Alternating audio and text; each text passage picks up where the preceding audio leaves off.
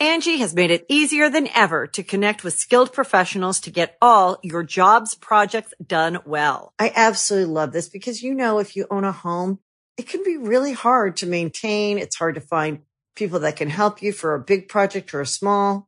Well, whether it's in everyday maintenance and repairs or making dream projects a reality, it can be hard just to know where to start. But now all you need to do is Angie that and find a skilled local pro who will deliver the quality and expertise you need.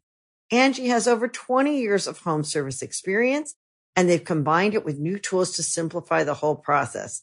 Bring them your project online or with the Angie app, answer a few questions and Angie can handle the rest from start to finish or help you compare quotes from multiple pros and connect instantly, which means you can take care of just about any home project in just a few taps.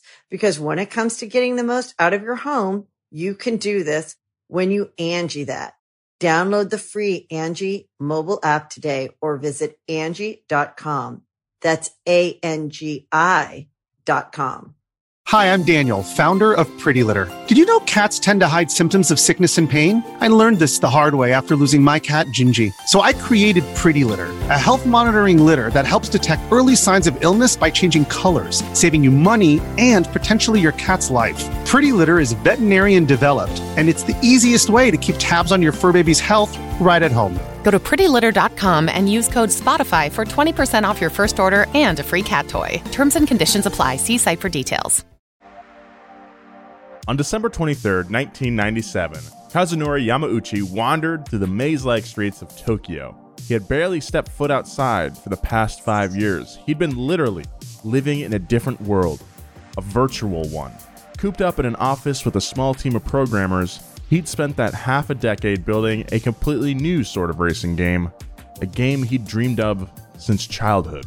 In that time, he'd slept most nights under his desk.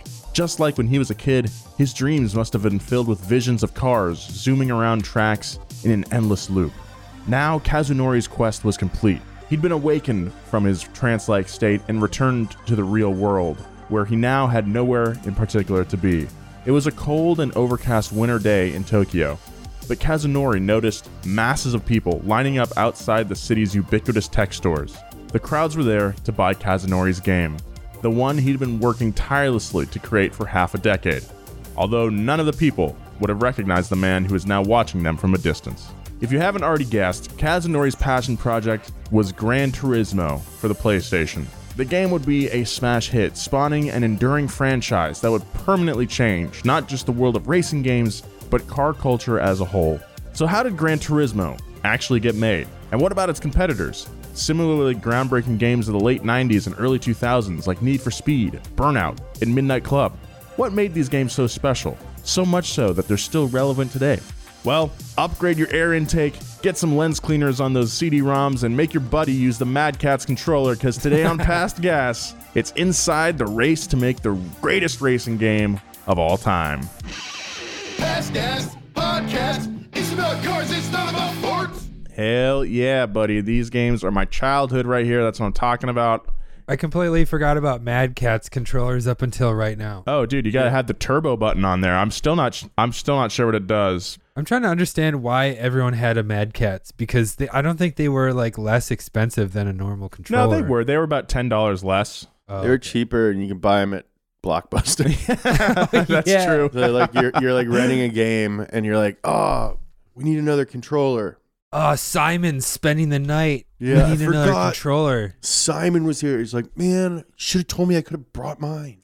now I gotta use this. I think they went out of business because this is a s- total wild guess, but um, you know, during this era when they were popular, like couch multiplayer was a lot more popular. That was like the only form of of multiplayer was playing it with your friends at your house. But since online multiplayer took over, I mean, when I had my PS3, I never bought another controller for that because I would play online. Uh, I don't have a current console, but I'm assuming that I'll probably only have one controller for the PS5 when that comes out.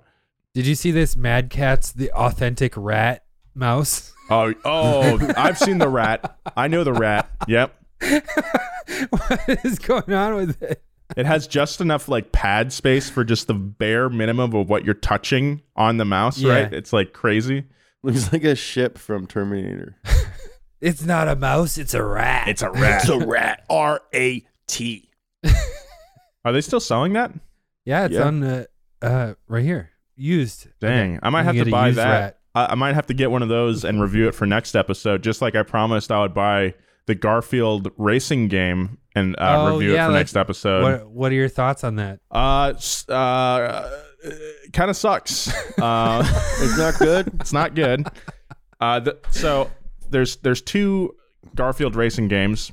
They're both available on Steam. The first one is five dollars, and I quickly discovered why it's five dollars because it runs like absolute dog on PC, and that's because I found out it was actually a port of a mobile game which they brought over to computers, so it's not optimized for that.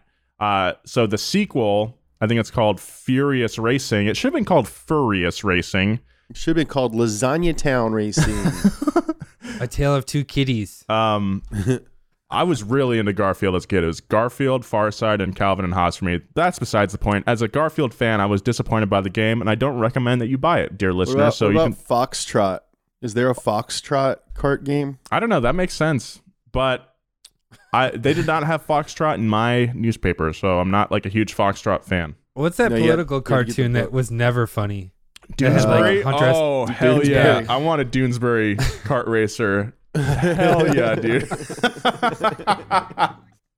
Should we do introductions? Oh yeah. Yeah. Hey, welcome to Past Gas, number one automotive history podcast, uh, as decided by me. I am your host Nolan Sykes, as always, with my other two hosts, James Pumphrey. Did you see the size of that airplane last night?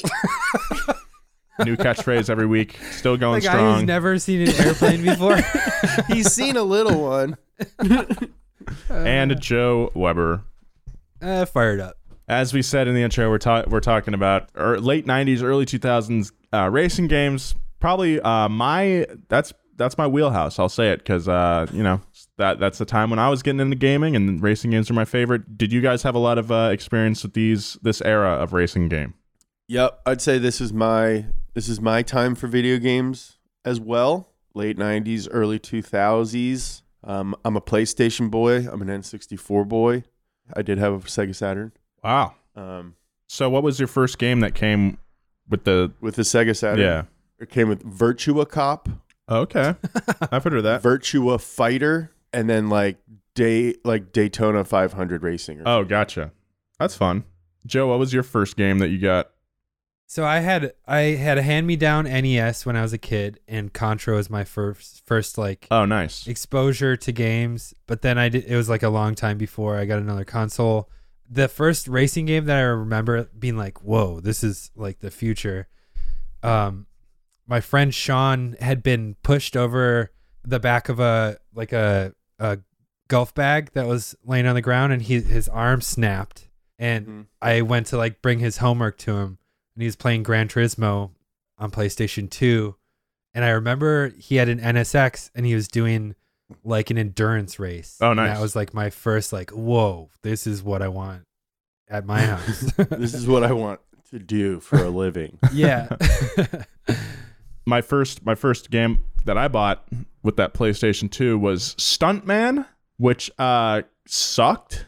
Um yeah. not a great game, really long load times I remember. And then I got Burnout 2, which is still one of my favorite. Burnout is so fun. Burnout So fun. it really hit its stride at Burnout 3, but Burnout 2 is also a very good game.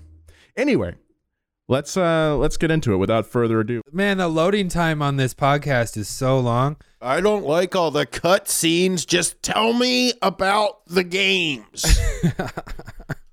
For the first 20 years of their existence, racing games forced you to compromise. You could either play a fun arcade style game like Mario Kart with no basis in reality, sorry, character that is literally a mushroom, or you could play a hardcore simulation like the aptly named Indianapolis 500, the simulation, which, while impressively close to the experience of racing on an oval for three hours, was only fun to the most hardcore of oval fans. Today's story begins in 1992 when Nintendo had just released Mario Kart for the Super Nintendo system.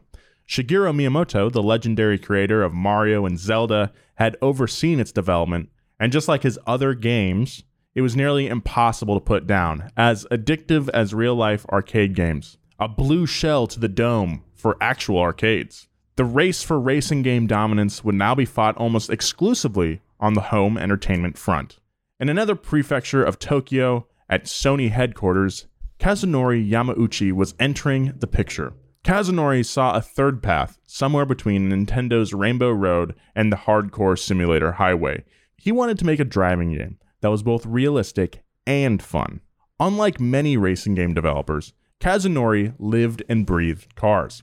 As a kid, his family had owned a porcelain shop, and he would watch cars driving by from the front window, asking his dad the make and model of every single one. I'm trying to focus on porcelain right now. Stop asking me about cars. I'm making toilets and figurines. Hummels. yeah, Hummels. I, I couldn't remember. We've got a large, yeah, large range here at this here porcelain shop. Um, you can't see it in the background of the video, but Nolan has one of the largest Hummel collections in North America. Yeah, I really love those uh, precious moments collectibles. Uh, one of his happiest, one of Kazunori's happiest memories was hopping in the car when his dad would make deliveries. He just wanted to be in the car. By the time he was a teenager, he visited the arcades, but was unimpressed by the racing games of the early 80s. In his words, quote, I thought to myself, this isn't it. I want to drive real cars. When Kazunori was 24, he purchased his first car, a Nissan Skyline GTR R32. Whoa. Damn, son. At 24. First car. Uh, this guy had taste. Six months into driving the car, he crashed it driving 125 miles per. The man also loved speed. Yamauchi survived the crash and went on to design games at Sony during the 16 bit era of the 80s. His dream project, however, was a driving sim that felt like a game, realistic and fun. He would call it Gran Turismo. In 1992, two years before the release of the PlayStation 1, Kazunori pitched his game to Sony. They said no. But the story didn't end there. When Sony declined Kazunori's Gran Turismo pitch, they left the door just a tiny little bit open. Instead of approving a driving simulator, which the executives worried would be too boring to attract a wider audience, they approved Yamauchi to make a Mario Kart type arcade racing game. After all, the Nintendo game was selling incredibly well, and Sony wanted to make sure they had a similar title for the launch of the PlayStation 1. This game would be Motor Toon Grand Prix, a kart racing game with coins and power ups that included a quote crazy mushroom. Sound familiar? Despite its obvious resemblance to Mario Kart, Motor Toon boasted some unique innovations. Under its deceptively zany aesthetic, YouTube commenter Aquafresh193 described it as a quote, Gran Turismo on acid and 50 gallons of Hennessy, lol. Nice. Nice. You yuck. He's a credible commenter. Very prolific. The game featured realistic physics that would foreshadow Kazunori's next project. In fact, Motor Toon Grand Prix was little more than a Technicolor Trojan horse for Gran Turismo. In the words of Yamauchi, I came up with the idea of making a video game with a different appearance, and we hid Gran Turismo within the game while maintaining the look of video games that were popular at the time. really cool. I remember seeing this, seeing like maybe it was on the TV at Blockbuster or something, Mm-hmm. and be like, "What is this bootleg? It's like Mario Kart." Yeah, this is definitely a. Uh, you saw it. Like we've all seen this game on the shelf at Blockbuster Yeah, and been like, ah, I think I'm gonna get Resident Evil. I really miss renting video games. That was like the best. It didn't happen very often, but like that was the best feeling ever. Like coaxing mom into renting a game for yeah. two days. A Kids, new one would come out. You try to get there before they were all rented. yeah, kids don't kids don't get that anymore. I don't think. Yeah, Uh, I I remember when I was like probably eight or nine, convincing my mom to rent a Virtual Boy console. Oh, from yeah. Oh wow, really? And yeah, it was like a big deal. I brought it home, was like on my Virtual Boy playing tennis, and I think like some sort of F Zero game. that that Um, was like a helmet that you put on, right? yeah, it was like early VR, but it was just orange outlines. Yeah. I always forget that Nolan was like six in 2008. no, I was six in 1999. Okay. Okay, okay. Yeah, um, we were 14. Dang, we would have not have hung out. That's for sure. No, man, that would have been weird if we did. This, yeah. So the reason for uh, Motor Toon Grand Prix's creation was that Kazunori's company, Polyphony Digital, was operating as a subsidiary of Sony. In his own words, quote, We secured the budget for creating Motor Toon Grand Prix and we pushed the project forward. But in the background, we'd actually already started the development of Gran Turismo. Right under their posh little noses. we were already developing our dream game. When Motor Toon was released in December of 1994, two weeks after the launch of the PS1, it was well received by the Japanese audience, although it would never be released in the West, unfortunately. Kazunori had learned a valuable lesson, though. Video games were a business, and business people are inherently conservative. They want to make sure that their investments are solid before they back them. With Motor Toon, he was, in his words, quote, able to secure the trust of the executives to create games on my own. And that's when I presented Gran Turismo project to them, and development officially started. As far as they knew, because remember, I had been developing Gran Turismo this whole time under the guise of creating Motor Toon GP. That was all artistic license. Uh, that was not part of the quote. That was a recording of the guy himself. Now we'll return to Gran Turismo, but meanwhile, on the opposite side of the world, in a snowy country not known for video games, Electronic Arts Canada would release a game that would change the landscape of driving games during the years Gran Turismo was still in development. This was Road and Track Presents The Need for Speed, a game that let you choose between eight real life sports cars, one for every word in the game's title. The game was initially released on the short lived 3DO console, the brainchild of Electronic Arts founder Trip Hawkins, which is a sick name. Sounds like a fake pilot's name. Or like a bully in an 80s movie. There are 700 reasons why you may never have heard of the 3DO, one for every dollar in its eye popping price tag. That's right. It cost $700 when it was launched in 1993. That would be $1,260 today. To Wow. date, the 3DO is still the most expensive console ever sold adjusted for inflation. And because of its price, it failed to build a following. Why? Yeah. You, you, you can get the, the PS5 is out at the time of this airing. The top one is 499. You can get one for 399. Yeah, you could probably buy every system. You could get an Xbox, PS5, and a a a Switch, Switch. Lite for that mm-hmm. price. That's pretty Wow. amazing. Yeah, for, when I was a kid, like it, it was like kind of like a legend. Like no one had it. Yeah, but they were like, you, you know, the 3DO, and you're like, yeah, of course the 3DO. But nobody, nobody can afford it, and our parents aren't going to buy us a 3DO. Guys, if we all chip in, maybe we can buy a 3DO together. Maybe when we're 40. In later years, uh, Need for Speed would be released on PC and PlayStation. Unlike Gran Turismo, which would focus on achieving realism from the design of a ground up physics engine, Road and Track presents The Need for Speed, focused on winning over driving enthusiasts by touting a collaboration with a venerable automotive magazine. Ah, yes. A trend that survives to this day.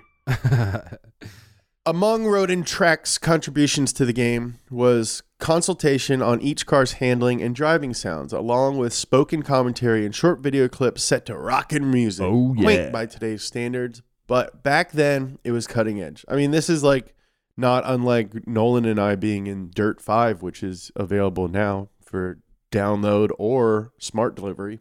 That's true. These features are vintage 90s with plenty of shaky cam, digital blur, and typewriter fonts. The commentary is also something to behold. Over rocking, wailing riffs, a booming male announcer describes the specs of each car as if he's announcing a UFC title bout.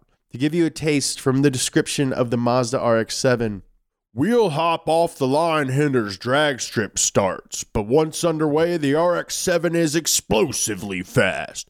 The transition from primary to secondary turbo operation is hardly noticeable. Handling is extremely responsive. And with 0.94 G of lateral grip and only slight body roll, the RX 7 is second only to the Viper in its race car like feel. I actually kind of like that they really leaned into the magazine kind of vibe for the game. Like, Mhm. obviously, you're not. Yeah, when you're playing the game, you aren't going to notice that transition from primary to secondary turbo but operation. they want you because it's probably not programmed into the game, right? The mind is a very powerful thing, Oh, yeah. and suggestion, the power of suggestion, is real. Yeah, I could see being like a six year old being like, "Oh, I felt that second turbo felt, kick in." yeah, it's not as smooth as he thought. There's my wheel hop off the line. Up, they said that. They said that would happen, and it did. no, you're actually you're actually really on point with that, James. Uh, when we were talking to the Dirt Five developers for the Dirt, uh, Yeah. the uh, like the video game Wheelhouse that we put out, a lot of racing games will have visual damage, and players. I mean, there's cosmetic versus like mechanical damage in some games, but a lot of games say they have damage. It's really just visual, and players think the cars drive differently, but there's actually it's it's not possible for them to drive differently because that's not programmed in. So Yeah. it's all about that that getting that mindset correct. Yeah. Uh, there's even a history section for each vehicle, which was essentially a mid 90s prototype of Past Gas. Quote The origin of the Supra dates back to 1971 when Toyota introduced the Celica as an economical four cylinder sports car. Uh, perhaps the best road and track flavor, however, is the maximum hype descriptions of the tracks. From the tranquility of suburbia to the pandemonium of the urban jungle, this route opens up with gentle freeway and winds its way into the bowels of the city's underground. Roads snaking everywhere, underpasses, overpasses, concrete barriers, long winding tunnels. It's all here for you, Damien. You're just sitting on your couch like what? Exploring the game's features gives insight into what would specifically appeal to a driving enthusiast in the mid 90s. With the internet and YouTube, a list of stats and videos of cars are literally in our pockets, a couple of taps and swipes away at all times. But back in 1994, to page through glossy images, click on videos, and listen to an announcer read to you must have felt downright futuristic. Like when Neo loads Kung Fu into his brain in The Matrix. Oh yeah. Freed from the arcade, video game companies were starting to think of their products as multimedia experiences. And in this case, a game that felt like driving into the pages of a car magazine. I think that's really cool. Yeah. As for the gameplay, Need for Speed shared the limitations of previous games. You had a limited selection of eight cars and six tracks. These cars included the previously mentioned RX 7 as well as the Acura NSX, the Chevrolet Corvette ZR1, Ferrari 512 TR, and Porsche 911 Carrera, to name a few. Which is interesting because Porsche didn't let people use their cars in games a whole lot. This was the the one game that they had like a contract with for 20 years. Yeah, they had a they had a contract with EA and they Yeah. actually made it there's a Porsche there's a Need for Speed like only Porsche edition which only I had Porsches that. in it and this is this is why this is the this is the franchise why. If you completed the tournament mode, you gained access to a fictional neon purple jet powered sports car called the Warrior PTO E 2. You could change the view to first person and drive with an accurately reproduced dashboard in front of you, although it's a little odd to see the steering wheel turn with no hands on it. In this world, you are invisible. Uh, a memorable feature of the game was the inclusion of police vehicles. As the race is underway, there's a chance that a police car will pursue you and give you a ticket, slowing you down. Three tickets, and you're shown a video of a sheriff with a shotgun delivering lines like, Congratulations, you've just won an all expenses paid county vacation. Before hauling you off to jail. The feature was a hit, and EA would focus on police chases and even let you drive as one of the cops in future games, including the Hot Pursuit and Most Wanted series. Need for Speed Hot Pursuit 2 one of my favorite games of all time. Other features were small but still notable for the time. Compared to previous racing games, there was an increased emphasis on braking and cornering. An on screen map aided in navigation. You could actually angle yourself in front of other cars to prevent them from overtaking, and the car had a functioning rear view mirror to assist your defensive driving. Like many of its predecessors, improvements were incremental, slow, and steady progress that by the end of the decade would speed up exponentially. Even though arcade gaming was on the decline in the US because of the increasing dominance of console and PC home gaming, 1994 saw the release of two games that would show that arcade games were still relevant in the 90s, albeit in a greatly reduced role. The first of these was Sega's Daytona USA. That's an arcade classic, in my opinion. So, yeah, this was a, a follow up to Outrun. In Daytona USA, you drive a NASCAR named the Hornet. Uh, one of the tracks included a Mount Rushmore style mountain with Sonic the Hedgehog etched into the side of it. Awesome. Um, the second of these arcade games also owed a great debt to Outrun. It was a Nintendo designed game licensed by Midway called Cruisin' USA. yeah. Hell yeah. Stages include the Golden Gate Park, Death Valley, Appalachia, and the Grand Canyon. Written into Cruisin' USA's DNA was an omen of its own demise. It ran on Nintendo's Ultra 64 hardware, a precursor to the Nintendo 64 system, which was in development at the time. What does that mean? Essentially, in terms of hardware, arcades were merely a couple of years ahead of home consoles in terms of what they could offer consumers. Although Daytona USA and Cruisin' USA would prove to be enduring hits and a staple of pizza parlors for years to come, they were old dogs with new chips. Keep in mind that the year that these games were released was the same year you could play Need for Speed sitting on your couch, no quarters required. I would love to go to a pizza parlor right now. Oh, me Yeah. too. Even if it was fun? Shakey's, and I know that I'm gonna get a stomach ache. oh, we had a round table pizza near my house that had like a little arcade room. I could still smell that room. You Yeah. know, like the the the greasy carpet in there, yep. the sticky buttons because like people would spill soda all over those things. Real quick note about Round Table: that Round Table Pizza in Atascadero became Central Coast Pizza because Round Table dipped out. And then they built a round table down the street like three years later, and everybody stopped going to Central Coast Pizza, which was great No. and then they went to Round Table instead, and Central Coast Pizza closed, and I've I'll never forgive my townsfolk for that. Isn't Round Table bad pizza? Uh, it's all right, but like Central Coast Pizza was so much better, and I'm I'm still bitter about it. Yeah, I want to go to a place that's called like Gino's, Geno's, baby. like Giovanni's Pizza Pie and Parlor. Ah, Totino's. DiGiorno's. I want to go to a place, real authentic place called DiGiorno's or or Boboli. a Kirkland signature. Red Barons. yep, guys, those are all uh, pizza, frozen pizza brands. Very impressive list. You put your three heads together and you named quite a few. we'll get back to more Past Gas, but right now, a word from our sponsors.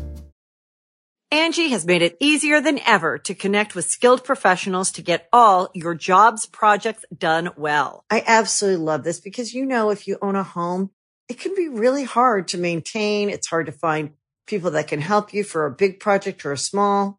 Well, whether it's in everyday maintenance and repairs or making dream projects a reality, it can be hard just to know where to start. But now all you need to do is Angie that and find a skilled local pro who will deliver the quality and expertise you need.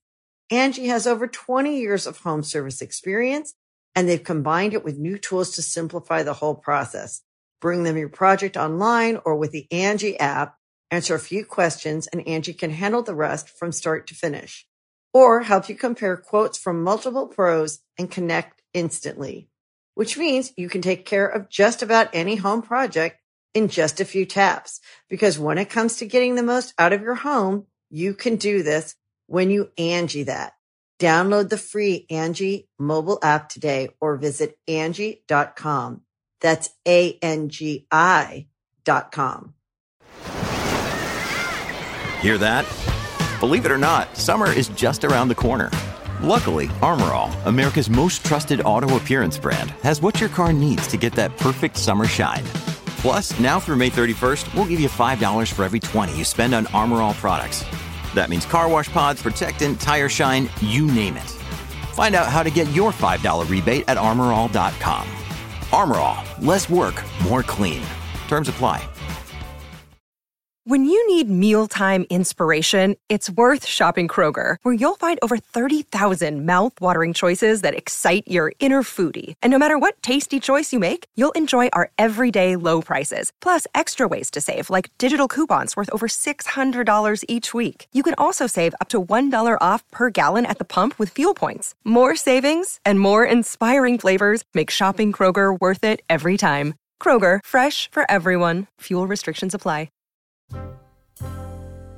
Within the world of driving games, a new thing that nobody knew they were missing had a name. Gran Turismo. As we established in the opening of this episode, this Sony produced game changer, quite literally a game changer, was taking five years to develop.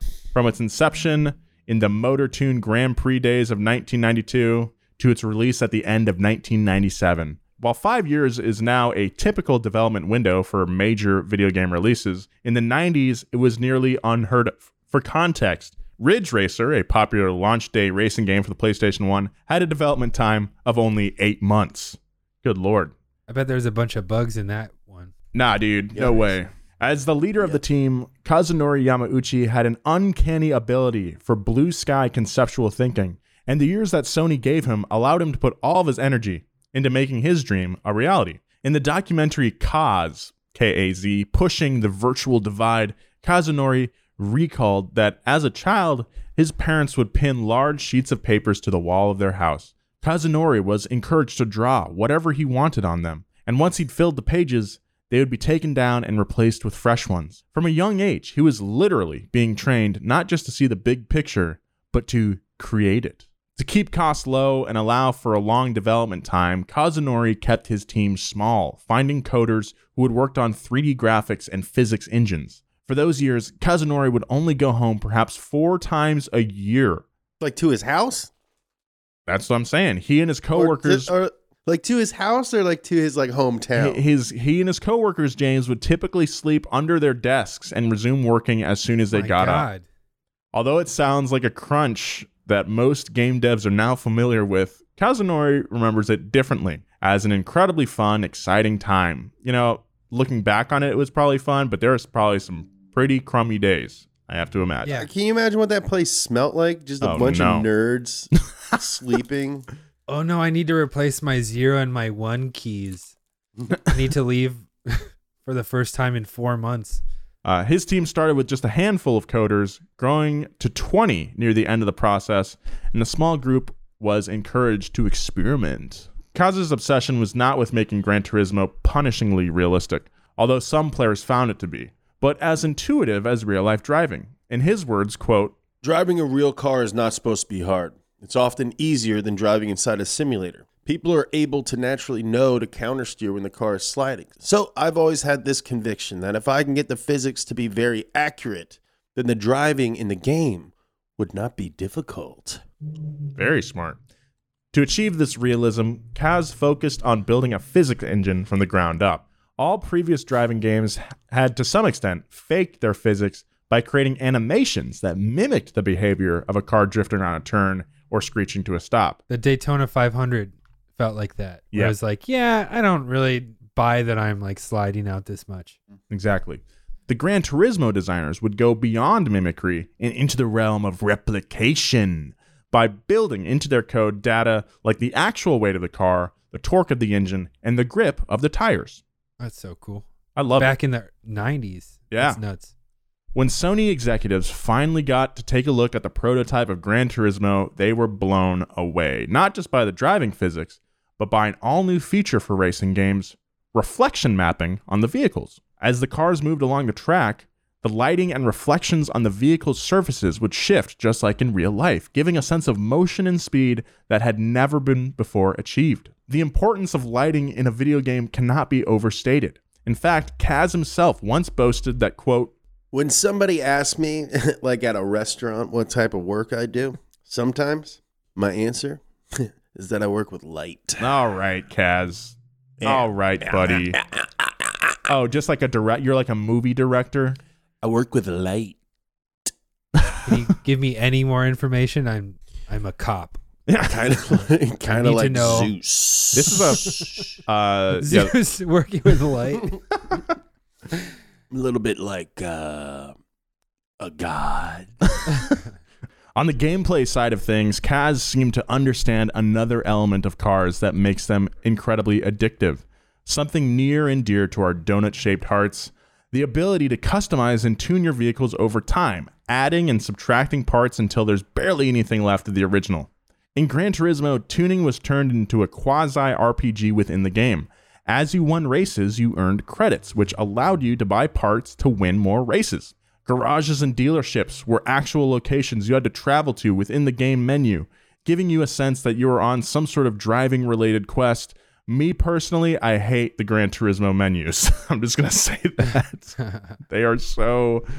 I, I fired up Gran Turismo 5 the other day, and uh, it's just not a joy to find anything. I never played that late, but I do remember they really instill this feeling of like earning stuff. Because in Uh-huh. the beginning, you have you can only afford like one of two cars. Yep. You have to like really battle it out to win a race, and then finally you can afford maybe like a new air intake or a new exhaust or something.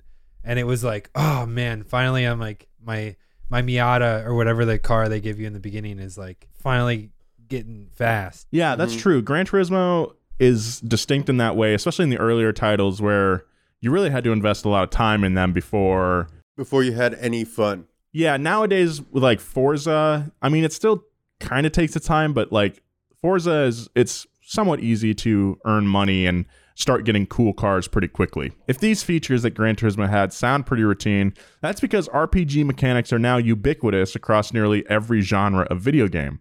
But you have Gran Turismo in large part to thank for that. Of course, it's now morphed into in game purchases and microtransactions, but that's a topic for another podcast. What it meant for Gran Turismo was that your car wasn't just an option you chose at a selection screen. Each vehicle was an evolving entity that you bought with hard earned credits that you could grow genuinely attached to, just like in real life. If Road and Track presents the need for speed presented you with the history of each car in the authoritative voice of Road and Track magazine, Gran Turismo took an opposite approach.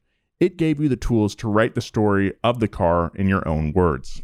The vocabulary for those stories was also greatly expanded compared to previous games. On release, Gran Turismo offered 150 distinct vehicles. Wow.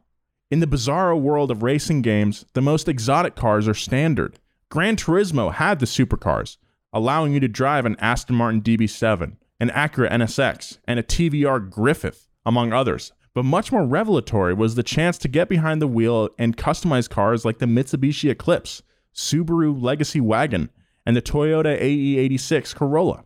James is too busy living that right now. You don't drive it much.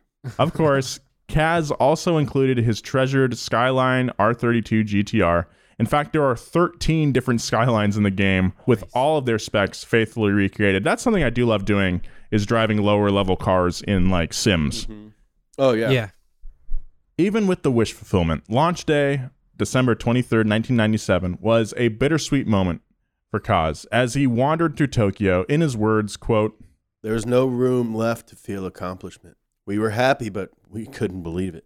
Because we worked on the first Gran Turismo for a very long time, it really felt like the game belonged to the team. We held on to it and nurtured it until the very last possible moment. And then, that's when Gran Turismo suddenly wasn't ours anymore. His sentiment was true in more ways than one. Not only was the game now in the hands of consumers, Sony and Gran Turismo's competitors were also buying copies of the game and taking copious notes. Still, hopefully at some point, the numbness wore off and he could feel the true weight of what he and his team had accomplished. Gran Turismo would become the best selling PlayStation 1 game of any genre with 10,850,000 units sold. Wow. That's insane. Pretty amazing. It's easy to see Gran Turismo as an anomaly, but if you look at the broader world of video games in 1998, a pattern emerges. Few years earlier, the technology to produce 3D games with somewhat realistic physics had emerged. By 1998, that technology had reached maturation, and many considered 98 to be not just a great year for video games, but perhaps the best ever. Gran Turismo was released in Europe and the United States in 1998. Other games of that year include Zelda Ocarina of Time, StarCraft, Half Life, Baldur's Gate, and Thief, each one considered a classic that defines its genre. The common theme is originality. Of all of these titles, only Zelda is a sequel. Perhaps the closest comparison in the automotive world is Detroit in the 50s and 60s, when, after the war, designers leapfrogged over each other with a daring and imaginative designs. As unique a game as Gran Turismo was, it's also part of a giant wave of groundbreaking design and fresh ideas in the wider video game world. So, what was next for racing games in the aftermath of Gran Turismo? For one, the number of titles released each year was growing exponentially. Games were now spread across multiple consoles as well as PC and Mac. In a sense, Gran Turismo created a clear mandate for games. If Sony delivered the best overall realistic racing experience, other games would stand out by finding a niche subgenre or never been done gameplay mechanic. Originality was now valuable currency.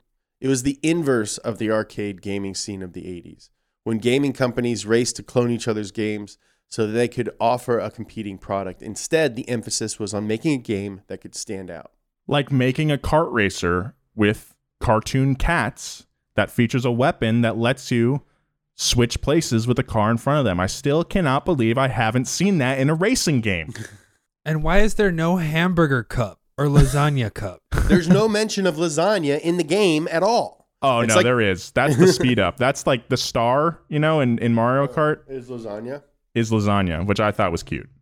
One example of standing out is 1998's Colin McRae Rally, a follow up to Ooh. Sega's popular 1994 arcade and console game, Sega Rally Championship. Colin McRae Rally was developed by a British company known as Codemasters. Big shout out to Codemasters. We love those guys. Dirt 5 available now. Nolan and I are both in it a lot. Now, Codemasters is perhaps best known for their Game Genie line of cheat cartridges for Nintendo and Super Nintendo at the time. Is that real? Did they do Yeah. that? Yeah. Whoa, It led to Nintendo going crazy. after Codemaster in court, perhaps the reason why the game was initially only available on PC and PlayStation. Whoa.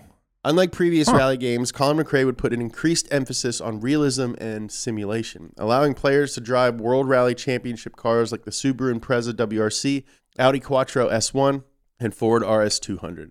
Although the courses are fictional, they're based on real rally locations, including New Zealand, Monte Carlo, and the Greek Acropolis. Ooh. While driving, you hear the voices of Colin McRae and his real life co driver, Nicky Grist, calling out turns along the track. There's also a rally school where you can hear McRae give you pointers in a Scottish accent. The Colin McRae series was a success and would eventually morph into the Dirt series of games. That's right. The first dirt was called Colin McRae's Dirt, I believe. yeah. Eat my dirt. Eat my dirt. That's a great Colin McRae impression. Yeehaw! like, you've been to Scotland, so you know how they talk. I get me some haggis. For its part, Gran Turismo 2, the 1999 sequel to the original, actually added rally events as a new feature, but they didn't reach the level of Colin McRae's gameplay. Clearly, there was room for games to find a niche. A 2001 game that would also spawn a successful franchise was Burnout, Yes. developed by British company Criterion Games, which had been created as an offshoot of Canon cameras. No kidding, huh? The emphasis here was not on the car, but on the environment. In fact, the cars in the game literally had generic names like Sports Coupe, Muscle, and Pickup. Mm-hmm. While in development, mm-hmm. the game had actually been named Shiny Red Car before they settled on Burnout. Get out. No. yeah, that's the working title. The feature most people remember from Burnout was, is not the driving, but the crashes. That's when you collide with either traffic or part of the course, your crash would replay from multiple angles in slow mo. An instant highlight reel that somehow made your worst moments of driving look kind of cool. Hell yeah, dude. Your car also had a boost meter that filled up faster the closer you drove to oncoming traffic, Yeah. incentivizing that you drive like an absolute Yeah. Man, I spent I spent hours, hours, days maybe playing Burnout and ah God, I love these games, man. It's addictive. I just want to say that I was very, very good at Burnout, and uh, my favorite thing to do with that game was like when my friends would come over, I I could beat anyone in any car. That was my thing because I understood the boost system really well. Anyway, sorry, continue, James. I I, I don't mean to brag. you know, Uh, well, another fresh angle was explored in 1999's PC and PlayStation game Driver. I had this game, oh yeah, which had the catchy subtitle of Driver, You Are the Wheelman. Driver's main feature was a story mode that you drove as a character, former race car driver and current NYPD officer John Tanner. In the game, which was inspired by the 1978 noir film The Driver and is similarly set in the 1970s, you go undercover and start driving missions for various criminals in the cities of Miami, San Francisco, LA, and New York. In the final mission, you learn that the crime syndicate you're investigating has a secret plan to assassinate the president Oh no. and you get assigned to drive the president's car to safety. Driver was a fascinating development, a modern driving game that also delivered a narrative story. A review of the time noted that Driver excels where other games have failed by striking a perfect balance between action and realism. Car handling is a wonderful mixture of true physics and arcade functionality, not as nitpicky and sim oriented as Gran Turismo. Oh come on. That's that's an unnecessary dig. Yeah. While short of fully destructible environments, your car could drive through barriers like cones and construction signs, and collisions caused visible damage to your car. Driver was a commercial success and spawned several sequels. you know what game wasn't a commercial success and spawned several sequels? What? There was another driver style game called The Wheelman. Yeah. Um, I it was I think on PS3 and Xbox 360, and kind of similar gameplay. A, a lot of emphasis on like very cinematic slow mo moments. Do you guys know who played the titular main character of The Wheelman? Nolan I North. just read it. Vin Diesel. Oh, cool. I don't remember anything else about that game besides the fact that Vin Diesel was in it. We'll be right back with more of this story, but first, a word from our sponsors. This episode is brought to you by Reese's Peanut Butter Cups. In breaking news, leading scientists worldwide are conducting experiments to determine if Reese's Peanut Butter Cups are the perfect combination of peanut butter and chocolate. However, it appears the study was inconclusive, as the scientists couldn't help but eat all the Reese's. Because when you want something sweet, you can't do better than Reese's. Find Reese's now at a store near you. Hey, it's Kaley Cuoco for Priceline. Ready to go to your happy place for a happy price? Well, why didn't you say so? Just download the Priceline app right now and save up to 60% on hotels. So, whether it's Cousin Kevin's Kazoo concert in Kansas City, go Kevin, or Becky's Bachelorette Bash in Bermuda, you never have to miss a trip ever again. So, download the Priceline app today. Your savings are waiting. Go to your happy place for a happy price. Go to your happy price, Priceline. Of course, no game would combine storytelling and driving like 2001's smash hit Grand Theft Auto 3. Yeah, baby. The previous two games in the franchise had been commercial successes while also becoming media punching bags for their violent and sexual themes. Grand Theft Auto 3 took all of that to a new level, literally by swooping down from the bird's eye view camera angle that had given the first two GTA games a somewhat cartoonish feel and putting you in a third person perspective in a fully 3D world. Sprinkled amongst the prostitutes and gang members, GTA 3 included 56 fictional cars clearly based on real life makes and models. American Motors is GM, Grotti is Ferrari, with a logo of a horse sitting on its rear end. BF, short for Burger Fahrzeug, is Volkswagen. Burger Fahrzeug actually translates to citizen's vehicle, clearly a parody of the people's car. Huh. I think Rockstar is like the funniest. They got the funniest writers' room. They're very good. Yeah. They're You know? they're detail oriented. Like Gran Turismo, they're very detail oriented too. But Rockstar, like I feel like that's the place where we would work. Yeah. Those guys are actually Brits. The main Yeah. Rockstar Studios over there in in Britain. yeah, they're che- they're cheeky. You they love tell. taking taking shots at us Americans. You know, maybe maybe very well justified, but uh, no, they're very great. I, Grand Grand Theft Auto Five is one of the best games I've ever played. They're really milking that multiplayer for all it's worth. I would really like to see a Grand Theft Auto Six at some point, but I don't know if we're ever going to get it. Grand Theft Auto saw game design close a conceptual loop that had existed since the origins of driving games in the 1970s. People initially wanted to play driving games to simulate a more exciting version of something they did in real life drive. But now there was a video game that made driving just another activity among countless options, exactly like real life. This was real life where you could do whatever you wanted without consequences beyond virtual police gunning you down from a helicopter. The appeal was obvious. While GTA couldn't be called a racing game, although it does feature the occasional race, driving is a huge part of it. After all, auto is right there. I mean, it's right there in the title. True, man. That's true. You got me. You got me there, dude. Yeah.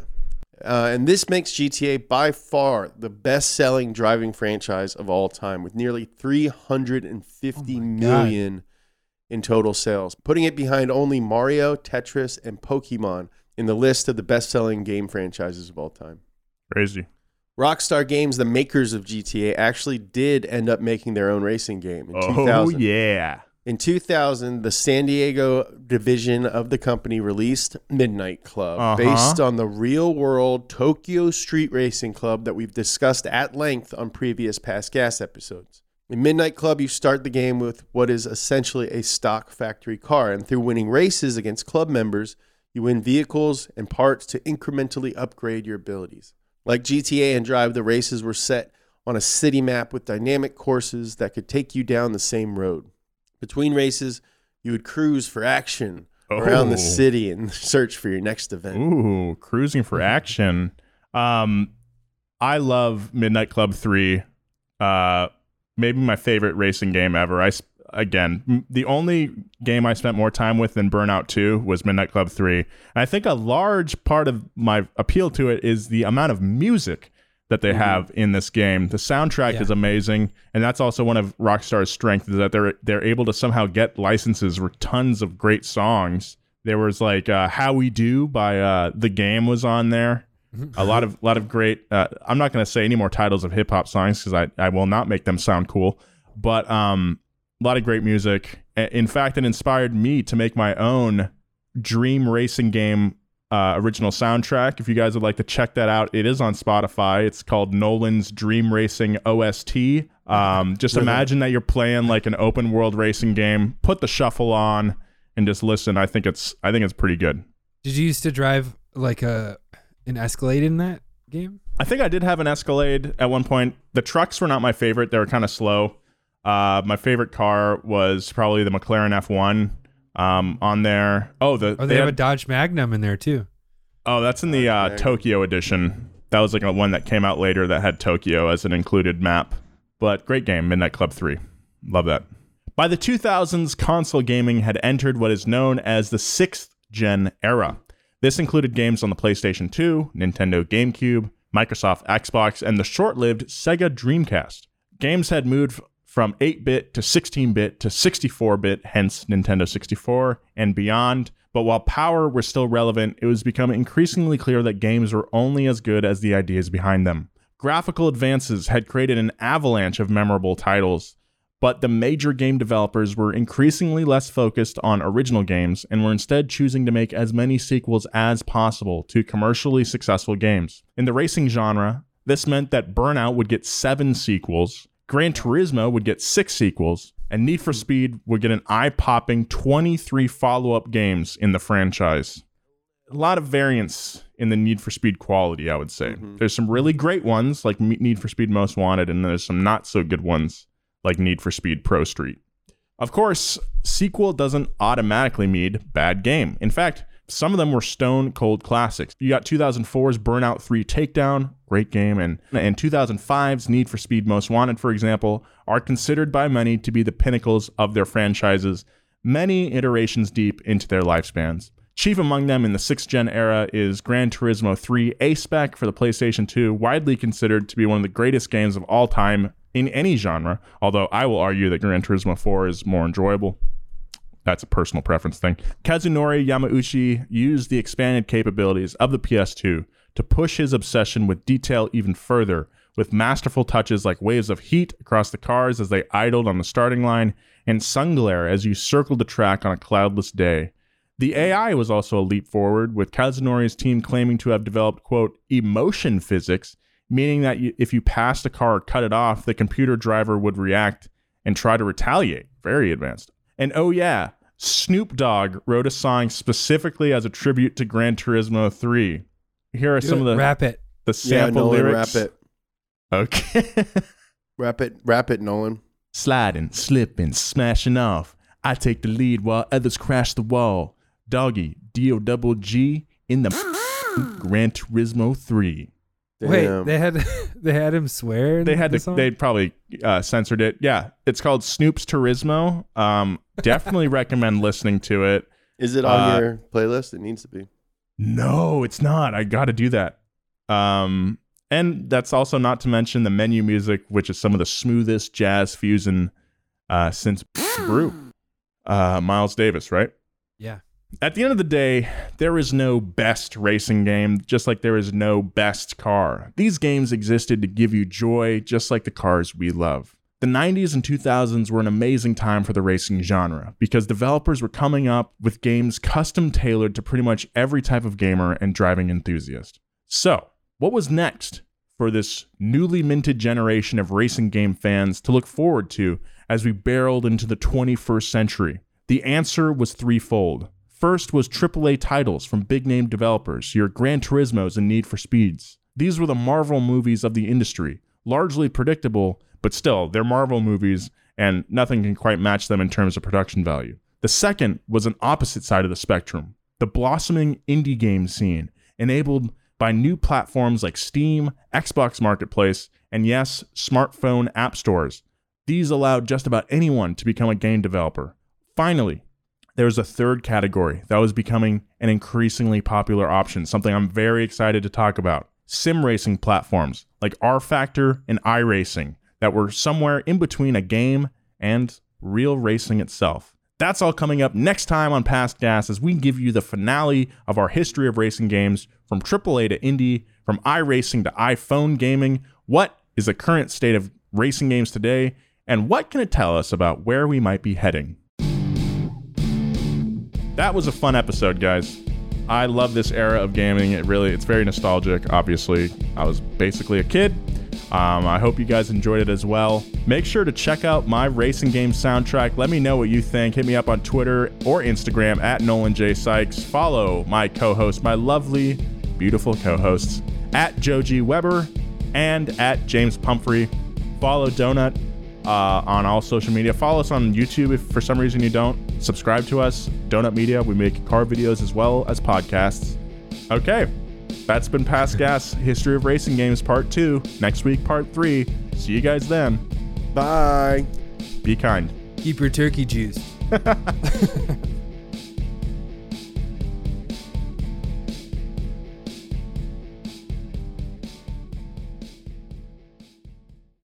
Angie has made it easier than ever to connect with skilled professionals to get all your jobs projects done well. I absolutely love this because, you know, if you own a home, it can be really hard to maintain. It's hard to find people that can help you for a big project or a small.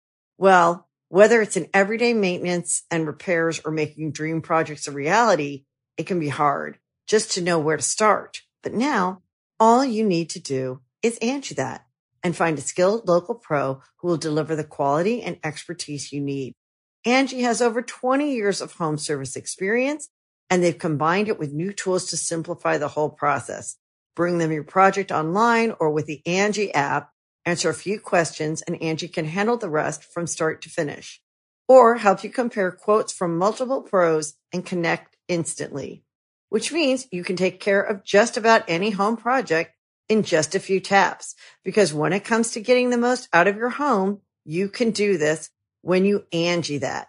Download the free Angie mobile app today or visit Angie.com. That's A-N-G-I dot com.